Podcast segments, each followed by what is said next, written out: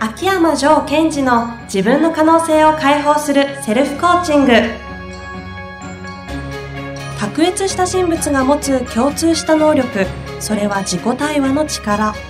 ポッドキャスト自分の可能性を解放するセルフコーチングは上場企業から中小企業までエグゼクティブコーチングトレーナーとして人材開発を行ってきた秋山城賢治がビジネスや人生で役立つセルフコーチングの技術について分かりやすく解説します。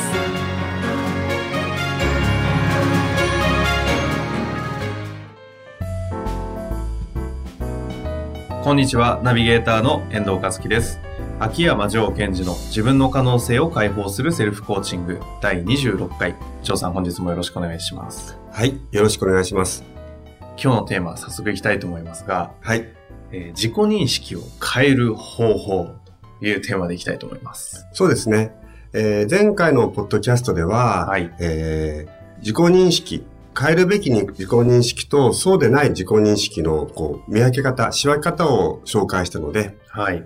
じゃあ、その、自分のそのコアビジョン、アウトカム。自分のアウトカムを明確にして、それに機能していない自己認識が見つかった場合、どのようにこう変えるとか対応すべきかということについてお話ししたいと思います。わかりました。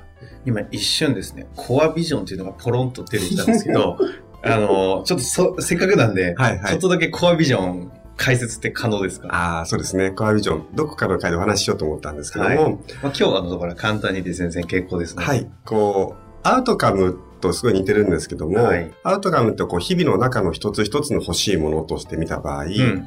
コアビジョンっていうのは、本当に自分がたどり着きたい場所、うん。絶対そこに行きたい場所のそのビジョンみたいなものを、えーコアビジョンってこう呼んでます。なんか夢みたいなもんですか？夢ではないです。夢だと叶わなそうですもんね。うん。ただその、いや、本当にこう、なんていうんですか、本当に手に入れたいうん。世界みたいなイメージですか？で、それが、こう、まあ、次のステージっていうところと非常にリンクしてくうん。るものですね。じゃあアウトカムっていうのは、それがもうちょっとこう、アウトカムのいろんな複数のアウトカムの中から、こう、まとまって統合されたものが、こう、コアビジョンみたいな。そういうイメージで持っていただけると。はい。なるほど。思わず今、ポロッと出てしまいいや、ましたね。ポロッと出たんですけど、いや、えなの、強い言葉だったんで、なんか強そうな意味がありそうだなと思ったので、わはい。かりました。自己認識を変える方法ということで、はい。えー改めてなんですが、その、えー次のステージとかアウトカムに対して機能してない、えー自己認識が見つかった場合、うんどのように対応するか。えー例えばですね、その、アウトカムが、うん、ある社長さんだとして、はい。こう、自分はこうみんなを引っ張っていけるリーダーになりたいと。うん。うん、そういうこうアウトカムを持ったとしましょはい。う。で、えーだけど僕はできないんですと。うん。でどうしてですかっていうと、僕優柔不断だからですと。うん。うん。で、この私は優柔不断であるっていうのはまあ前回もありましたが、自己認識ですよね。私のことをそう捉えているということです。はい。で、その、え今回の場合は、みんなを引っ張っていけるリーダーになりたいというアウトカムに対して、私は優柔不断であるっていうのが機能していなかったという設定にしたとしましょなるほど。う。で、この場合は機能していってないので、え私は優柔不断だという自己認識をこう変容させていきます。うん。まず大切なことは、え思考から変えていきます。うん。思考から。これは前回とか今まで説明したよう通りに、自己認識はあなたの考えであって、真実ではないということを確認していくということです。頭の中で。確認できるもんなんですね。うんと理理論ではそれもそうですよね。そうなんですかね。うん。私は、えー優柔不断であるというのはあなたの考えであって、真実かどうかわからないですよね、と。うんうん。まあ、ということを限りなく真実だと思い込んでるのをどうやって解体するのかなっていうのはね、難しそうですけど。うん。で、でもそれは、えっ、と、じゃあ、えーあなたは自分のこと優柔不断と思ってますか？と聞きますね、私だったら。うん。はい、思ってますって答えますよね。はい。ほらね、思ってるでしょ？と。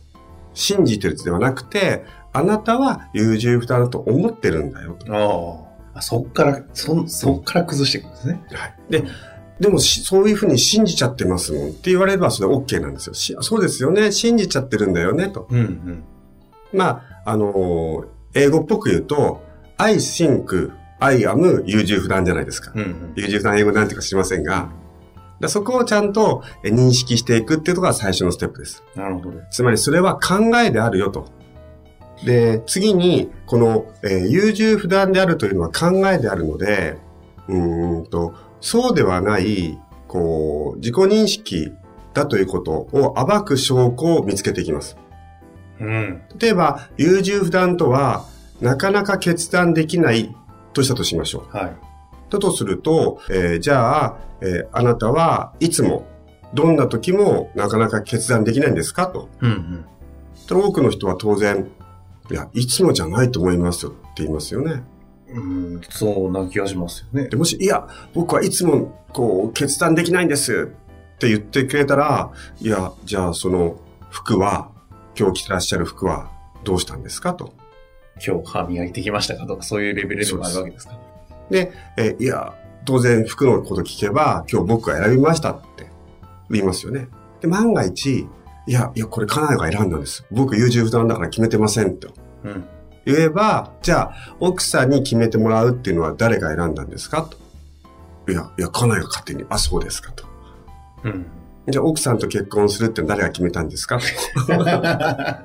でもそんな感じでいくと、うん必ず、まあ、いい意味で優柔不断じゃないところの要素がボロが出てくるわけです。出てきます。うんじゃないとそこに存在してないじゃないですか。はい。そうすると、うーん、まあ、確かに、いつも決断してないっていうわけじゃないのは分かりました、みたいになってくるわけですよね。うんうんじゃあ次に、えっと、優柔不断っていうのは、なかなか判断できないということだとすると、うんあなたが、こう、即決するときはいつですかみたいうんあな。例えば、あ、あるとすると。と、例えばわかりませんが、例えばね、この間聞いた人は、いや、僕はラーメン選ぶときは塩バタって決めてます、みたいな。はいはい。結構可愛いの出てくるもんですね。だから、その中身のコンテンツは何でもいいわけですよ。うんうん大切なのは、私はなかなか判断できないという、こう、自分の認識があるので、それを、そうじゃないっていう側面を暴いていくということです。なるほど、なるほど。そうすると、こう、確かに、そその人もね、確かに俺は優柔不断じゃない時もあるなって思ってくるんです。うんうん。だけど、優柔不断な時もあるしなーって、っあてなりますよね。あ、なりますよね。でなんかこう、すっきりしないじゃないですか。はいはい。それが重要です。俺は優柔不断だと思ってたのにもかかわらず、あれ優柔不断じゃないとこもあるけど、やっぱ優柔不断だし、みたいな。それが重要。この、このもわざわざもぞもぞする感じですか、はいわじわじが。で、その、私は優柔不断かもしれないし、そうじゃないかもしれない。うん。この状態に持っていくのが、自己認識を変えるコツなんです。あの、さなぎで言う溶かすっていう状態ですか？そうです。で、そうすると、こう、変わってないじゃないですかって思う方もいますが、自己認識は今、こう、遠藤さんが言ったように、自分の中で強く固定されている考え方なので、うん変えるというよりも溶かすってことがまず先決になります。うん。じゃあ自己、優柔不断じゃないに持っていくわけじゃないんですね。そうですね。で、それをこう持ってっちゃうと、何が残るかっていうと、こう、えー、強引にこう優柔不断を否定したとしますよね。はい。なんか思い込みとか、うんなんかこう、催眠化してませんが、はい。はい。じゃあ僕は優柔不断じゃないって10回言いましょううんうみたいな。んうん。僕は優柔不断じゃない、決断力ある、決断力ある、決断力あるって10回言ったところで、どっかで本当は優柔不断なのにって残っちゃうわけですよ。そんな気はしますね。ですから、その強引すぎる、こう、自己認識の否定っていうのは、こう、人の持ってるメカニズムとしては、あまり機能しないんですよ。機能しにくい。うんうんうん。なので、溶かす。うん。けど溶かして、その、こう、わじわじした、俺はどっちなんだ、みたいな、私はどっちなんだ、みたいな状態にされると、これこそ辛そうな気がするんですけど。そうですね。えっ、と、そこで、前も言ったように、はいこう、マインドセットが上手い人は、その溶けていく、もわっとした感覚を、もう、怖がらないんですよ。うーん。あ、今回のテーマ、うん。自己認識を変える方法ですけども、うんこの変える方法の変えるの意味は溶かすってことなんですか？まずはそこが重要です、ね。ここから溶かして、うんさあどう変えようかって話に行くんじゃなくて、これでもう成功してるんですか？まずは成功です。あ、そう溶けて、溶けていけば。このわじわじ感で OK。そうすると溶けていって、つまりニュートラルな状態にしていくんですよ。ほうほうほ自分は優柔不断なような、優柔不断じゃないような、みたいな。で、この溶かすっていうことから、えー、変容っていうのが始まるわけですね。うんうんで、溶けていっていくと、じゃあ次に自分がふさわしいもの、ステージを見たときに、はいどんな自分になりたいかとか、じゅどんな自分と認識したいかっていうことが受け入れられるスペースが作っていくわけですうん。うね。んうんうん。で、あのーまあ、こう種明かしというか一つこう中身をポロッと言うと、うん自己認識をこう変化させる変化させる前に重要なことはとにかく溶かす。うん。ここをしっかりやってくれないと、ふさわしい自己認識っていうのは取れない。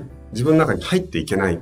自己認識をまずは疑うってことですね。疑って溶かして、うんそうかもしれない、そうじゃないかもしれないし、うんなんかどっちかわからないっていうふうにこう固まってるものを溶かしてあげるってことがまず重要になってきます。ん。で、えその溶けてきたら、その後自分が欲しい自己認識っていうのを選べるようになるんですね。うんうんうん。今回で言うと、優柔不断じゃない自分を手に入れるって話でしたよね。そうですね。うん、例えば、あの、事例として、はい。昔の私のあ話をしていいですか？あ。ああ、ぜひお願いしえーある会社さんで統括マネージャーをしてたんですけどます。も、はい。えーその時、私の自己認識は、えー割とこう、天狗になった時期なので、それはあの、20代とかの話ですか ?30 代。30代ですね。はいはい。そんな時期が。はい。えーその時の自己認識は、えー私はこう、何でもできるとか、優秀であるっていう認識があった。自己認識が。うん。まあ、可愛くない自己認識ですね。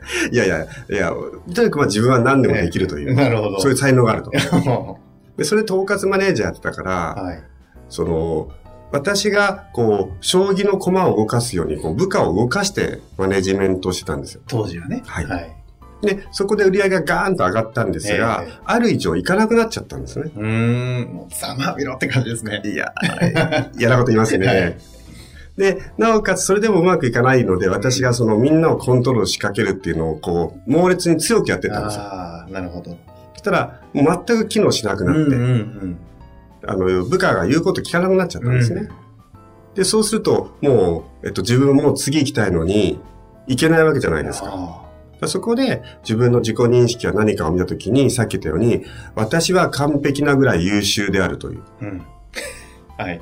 ところがですよ、完璧な優秀な私なのに、チームが機能しないとか何なんだみたいになるわけじゃないですか。なるほど。そうすると、いや、俺優秀、完璧なぐらい優秀だったのに優秀じゃないし、って溶けていくわけですよ。ああ、現実が溶かしてくれたんですね。で、そこで、え次、じ溶けてって、あ、もしかすると俺は完璧な優秀さってないのかなって思ったんですよ。30代で気づいたんですか、うん遅いですね。冗談です、冗談です。ただし、はいその、あ、僕は完璧じゃない。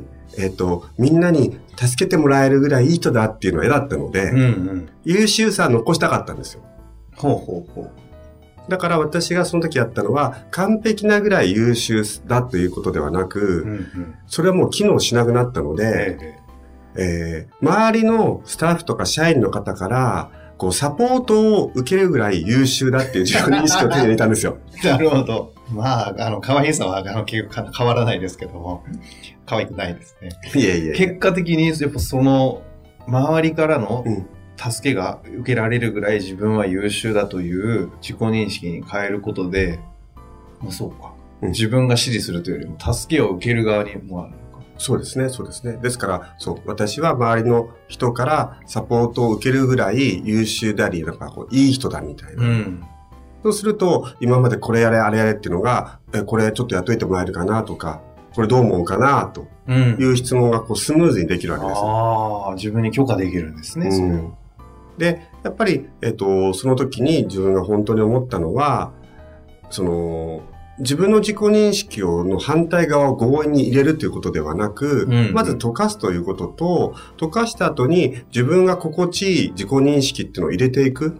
はい。だから私の今の昔の例で言うと、完璧なぐらい優秀だうん。を、もう機能しないわけですから。はい。それをこう、あれ、俺完璧じゃないかな、みたいな。うんうん。じゃあ、どんな自己認識だったら楽しく、結果的にはその売り上げをさらに上げていく、アウトカムを達成するために、なんかこう、ワクワクする自己認識なんだろうとして取ったのが、が人にサポートを受けられるぐらい優秀だみたいな。楽しいですね、自己認識の変容って意外と。そうやって聞くと。まあ、そ、で、あの、今話すと楽しかったですけど、はいあ当時は。あの、もう信じられませんでしたからね。そうですよね。この完璧な俺が、チームが機能しないって、要するに、葛藤が起きちゃうわけですよ。あで心の中で、お前完璧なのにこの現状何みたいな。あ。うんうんうん。社員みんなソース感してるぞ、お前のこと。お前完璧なんだろ、みたいな。あったんですね。けど、ちょっと今聞いてて面白いなと思ったんですけど、それって、えっと、その当時当然、まだコーチとか、うんその NLP だとか、まあ当然柔道整復師とかも含めて全然そういうものは勉強されてないそうですね。ですよね。はい。にもかかわらず、そこを、まあ結果的に今思えば自己認識を変えるに至ったんでしょうけど、それって要はこう、今壁にぶち当たってるっていうことは、その自己認識を溶かすチャンスというか、自己認識が機能しなくなっているシグナルが壁がぶつかるみたいな、っそうですね。ていう捉え方をすればいいんですよね。もうその通りで、あの、もうちょっとだけこの話すると、うんひどかったんですよ。その時の私の状況が。はい。だって、部下が120名ぐらいいたんですけども、うんえー私のやり方にこうみんな GO を出したのが、ある日突然120名が私に対してソース感食らわせたんですよ。ほう。120名全員がですよ。話話さないみたいそう、同じ同日に。な。うん。話しかけても無視する。オーダー出しても、あ、わかりました、みたいに。あで、何起きてんのかなみたいな。あ。何したんですかっていうのも気になるところですけど。いやいや、いろんなことをしたんですよえね。で、パニックになって、ですからその場合はもう自己認識を変えるざるを得なかったですね。うーん。でも、あの、数日間は抵抗してましたよ。いや、あいつら全員悪いんだ、みたいな。うんうん。でもさすがに120名にソース感食らうと、いや、ひょっとして悪いのは俺かなって思うわけですよ。遅い。なるほどね。ですから、こう、うん、一つはその今、遠藤さんが言ってくれたように、その自分が大きな壁にぶつかったという時は、その自己認識をこう変えていくチャンスっていうのは本当にその時実感しました。なるほど。そうすると、最後に今回重要だったことはということで、あの、簡単にまとめていただいてもよろしいですか、はい。えっ、と、その自分が変えたい自己認識が見つかったらば、それをこう疑えるような、こう、事実を自分の中で発見していくということうん、うです。ん。具体的に言うと、そのある自己認識に対して、それは本当にいつもそうなのとか、うん。そうじゃなかった時はいつがあるのと。ああ。ある前提で探すわけですね。そうですね。その質問をたくさんこう出してくると、こう自分がよくわからなくなってきます。うーん。で、もう一つ重要なことは、その自己認識を、その、溶かすとか捨てたとしても、その腸のことを思い出してください。それは溶かすだけなので、溶かした後再編して、また新しい自分を作れるってことを分かってれば、その出てきた言葉を対しても、うーん、なんていうのかな。そんな落ち込まずにそのまま受け入れることはできると思います。うん。なるほどですね。もう今日はジョーさんの今の言葉が全てな気がしますので、はい今日は終わりたいと思います。はいありがとうございました。ありがとうございました。